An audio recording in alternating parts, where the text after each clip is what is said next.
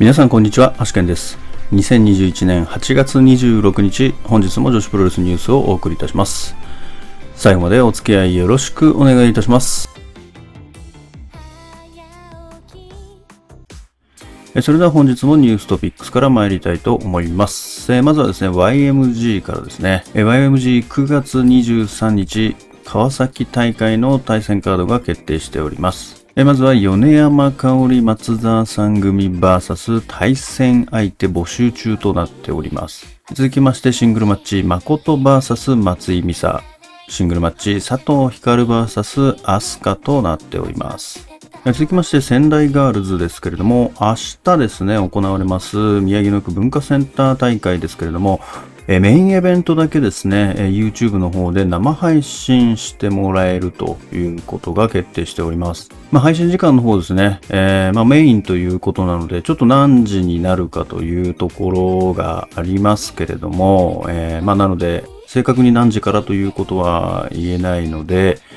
まあ、この近辺になったらですね、待機しておくことをお勧めします。いや、ほんとこのメインイベント見たかったんですごい嬉しいですね。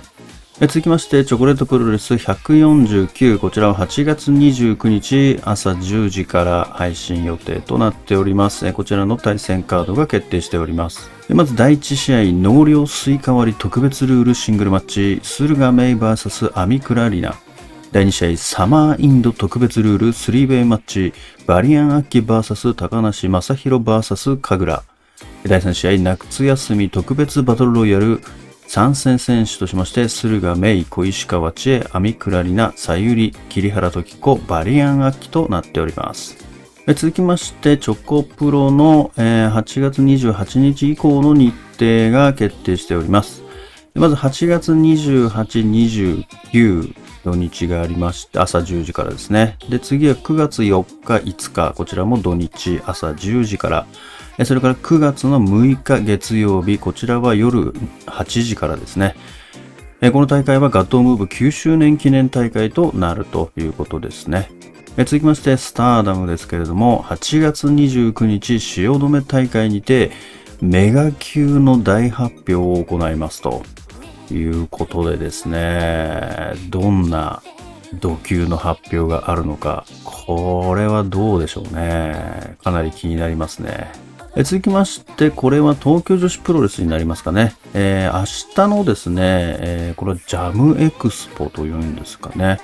えこちらの11時半からファイナップルステージというところで、えアプガプロレス×東京女子プロレスということで、スペシャルマッチが組まれるようです。出場予定選手としましては、渡辺美優選手、野和光選手、楽選手、山下美優選手、宮本萌歌選手、愛野由紀選手となっております。対戦カードは当日発表ということです。続きまして、ヒートアップで、えー9月17日ですね、えー、轟アリーナで行われますヒートアップの大会で、えーヒートアップ版準レギュランブルということで、えーまあ、ランブル形式で試合が行われまして、勝者には2022年ヒートアップの準レギュラーが約束されるということですね。えー出場者としましては、え女子選手ではチェリー選手、サキ選手、アミクラリナ選手、ヤコ選手となっております。え続きまして、ウェーブ9月1日新木場大会の対戦カードが一つ決定しております。えまずですね、えー昨日ですかね、お伝えしました、あの、正規軍が参戦するというところで、えーその未定となっていた対戦相手が決定しております。えー大岡由美アニバーサリーウェーブ 20th ブラックですね。えー大岡由美、尾崎真由美、雪日麻也組 VS ヤコ、梅崎遥、岡ゆりか組となっております。またですね、この大会の出場予定選手としまして、宮崎由紀選手、野崎渚選手、米山香織選手、崎選手、清水ひかり選手、入江彩乃選手、桜井優子選手、他となっております。またですね、塚田雫選手が、外傷性肺気胸のため、えーこの大会欠場となります。またですね、指の手術のため、えー、旧姓広田桜選手も欠場となっております。えーただですね、この2人、え会場には来場予定ということですね。え続きまして、ディアナですね。えーディアナがですね、えーと、ストロングスタイルプロレスと協力体制を敷いていくということが発表されております。まあですね、えー、ここ最近ですね、あの、ジャガー横田選手がストロングスタイルプロレスとですね、えいろいろこう手を組んであのやっていましたから、まあディアナと組むっていうことはまあそんなに驚きではないのかなっていうところですね。ストロングスタイルプロレスが9月5日新木場であります。そちらの対戦カードが決定しております。まずはですね、女子関連で言うと、スペシャルスリーウェイマッチ、ジャガー横田 VS ユー VS 梅崎遥。で、メインイベントですね、スペシャルシングルマッチ、タイガークイーン VS 佐藤綾子となっております。それでは本日の試合結果に参りたいと思います。本日はこれがプロレスのみとなっております。本日の対戦カードはシングルマッチ、ヤコ VS サキとなっております。結果としましては7分44秒カワイルドバスターからの体固めでサキ選手の勝利となっております。それでは明日の講義予定に参りたいと思います。えー、明日はですね、まず18時よりこれがスタジオで、これがプロレス。19時より宮城野区文化センターで仙台ガールズ。20時よりエムズカフェで柳瀬プロレスが開催される予定となっております。まずはこれがプロレスですけれども、参戦予定選手としまして、ヤコ選手とサキ選手となっております。ので、おそらく本日と同様に、えー、このシングルマッチが行われるかなと思いますね。続きまして、仙台ガールズ宮城野区文化センター大会の対戦カードをおさらいしておきます。まずは第1試合、カノン復帰戦シングルマッチ、カノン VS 笹村あやめ。第2試合シングルマッチ、マナミ VS 海樹リコ。セミファイナルタッグマッチ、橋本千尋優組 VS 松本博代三浦亜美組。メインイベントタックマッチ岩田美香岡ゆりか組 VS アンドラス宮城響組となっております。続きまして柳瀬プロレス女子の試合は、えー、第2試合ですね。シングルマッチサエ VS パピヨン明美となっております。それでは Today's Impressions ですけれども、まずはですね、チョコレートプロレス149の対戦カードが発表になりましたけれども、これなんかめちゃくちゃ面白そうな大会ですね。まず第1試合から納涼スイカ割特別ルールということでですね、これはどうなんでしょうね。どうしたら勝ちなんでしょうか。まあ、スイカ割ったらかな。スイカ割りするのかな普通に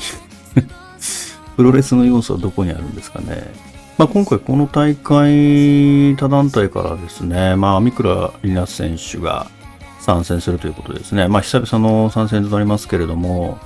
いや、網倉選手、前回出た時すごく良かったんでね、えー、すごい楽しみですね、そちらも。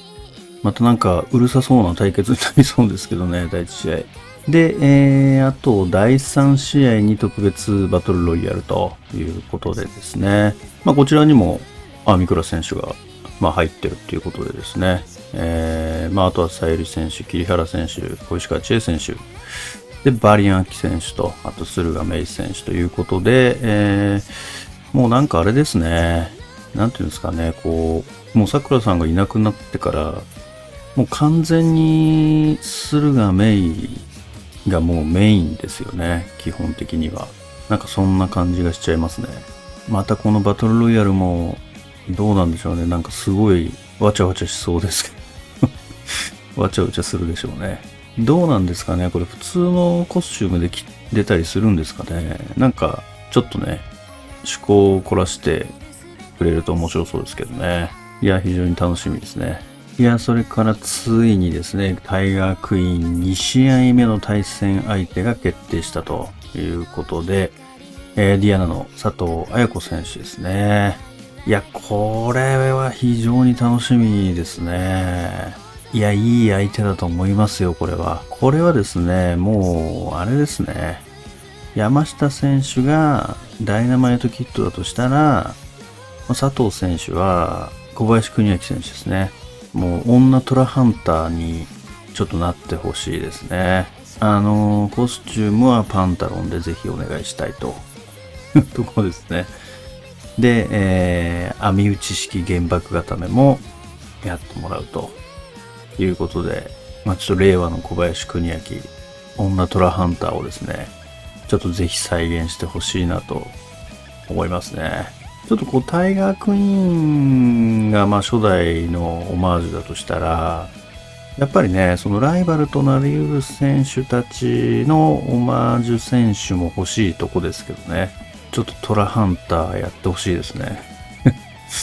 佐藤選手ならもう全然できますし、まあクライシスというね、まあヒール軍団にいますから、マスクに手かけたりとかですね、まああると思うんですよね。お盆使うかな？お盆 お盆使うかな？タイガーに。いやー、楽しみだないいカードですよ、これは。実に楽しみですね。それからウェーブのですね、9月1日ですね、新木場大会の対戦カード、あの、正規軍の相手が、えっと、決まりましたけれども、まあ相手としまして、まあね、岡選手は以前ですね、えー、まあやってやるみたいなことを言ってましたから、まあ岡選手はまあそうかなと思ってましたけども、ま、梅崎選手がここに入ったということでですね、梅崎選手今、あの、欠場中ですけれども、この日が復帰戦になるってことですね。まあ、9月1日なんで、本当にあと5日後とかですかね。まあ、急に、あれですね、もうあと数日で復帰っていうことになりましたけれども、まあ、待望のですね、ちょちょタンがまた戻ってくるということで、で、しかも相手が正規軍ということでですね、いや、これまた楽しみですね。これ毒斬り食らう可能性もありますからね。梅崎選手は多分尾崎選手とやるの初めてですよね。雪選手はやったことあったかな、アイスで。どうでしょうね。まあ、ただ、黒い雪選手はまあ当然初めてだと思いますからね。まあ、これきっかけにオズとかも出ても面白いかもしれないですね。で、まあ、あと、あの、大岡選手の、まあ、なんですかね、天敵みたいな感じですけど、ヤコ選手が、まあ、入ってるということですね。だから、ヤコ選手と岡選手に関しては、まあ、岡選手とこうね、まあ、因縁めいたものがあるので、わかるんですけども、まあ、ここに梅崎選手が急にポーンとこう、入ったということで、これはなんか何か意味があるんでしょうかね。これはでも、オズ参戦の布石だったりとかしないですかね。まあそうなると面白そうですけどね。あと出場予定選手にですね、アクトレス勢が増えてきましたね。まあ、清水ひかり選手はまあタックのベルト持ってますから、あれだとして、まあ、入江選手とか櫻井選手ということで、またウェーブの方もアクトレス勢がかなり増えてきましたね。いや、本当アクトレス勢は積極的にこう他団体にどんどんどんどんこう出ていきますね。いや、すごくいいと思いますね。どんどん出てってほしいですよね。で、塚田選手が外傷性肺気胸ということで、肺気胸っどうなんですかねこれは、欠場はどれくらいになるんでしょうかねこの時だけなんですかねちょっとどれくらいの期間欠場になるのかわからないですけれども、まあ、広田選手はこの大会だけだということですからね。こうなんかこう、文字面見ても、レジーナが抜けるだけでなんかすごく短くなった感じしますね。呼びやすいけど、呼びやすいですけどね。9月1日もなかなか楽しみな大会になりそうですね。それから明日は仙台ガールズ、えー、久々ですかね、宮城野区文化センター大会は。7月の9日以来ですね。まあ1ヶ月、まあ約2ヶ月弱ぐらいですか。まあいろいろ延期とかありましたからね。まあ久々の仙台での試合ということでですね。えまずは、カノン選手がですね、あの、ガイアイズムの時でしたよね、確か。えーまあ、鼻ですかね、えー、やってしまって、欠場してましたけれども、いよいよ復帰ということで、で、相手が笹村選手ということでですね、またこの戦いも楽しみですね。まあ、笹村選手間違いないんでね、もう誰とやってもいい試合できますし、で、第2試合、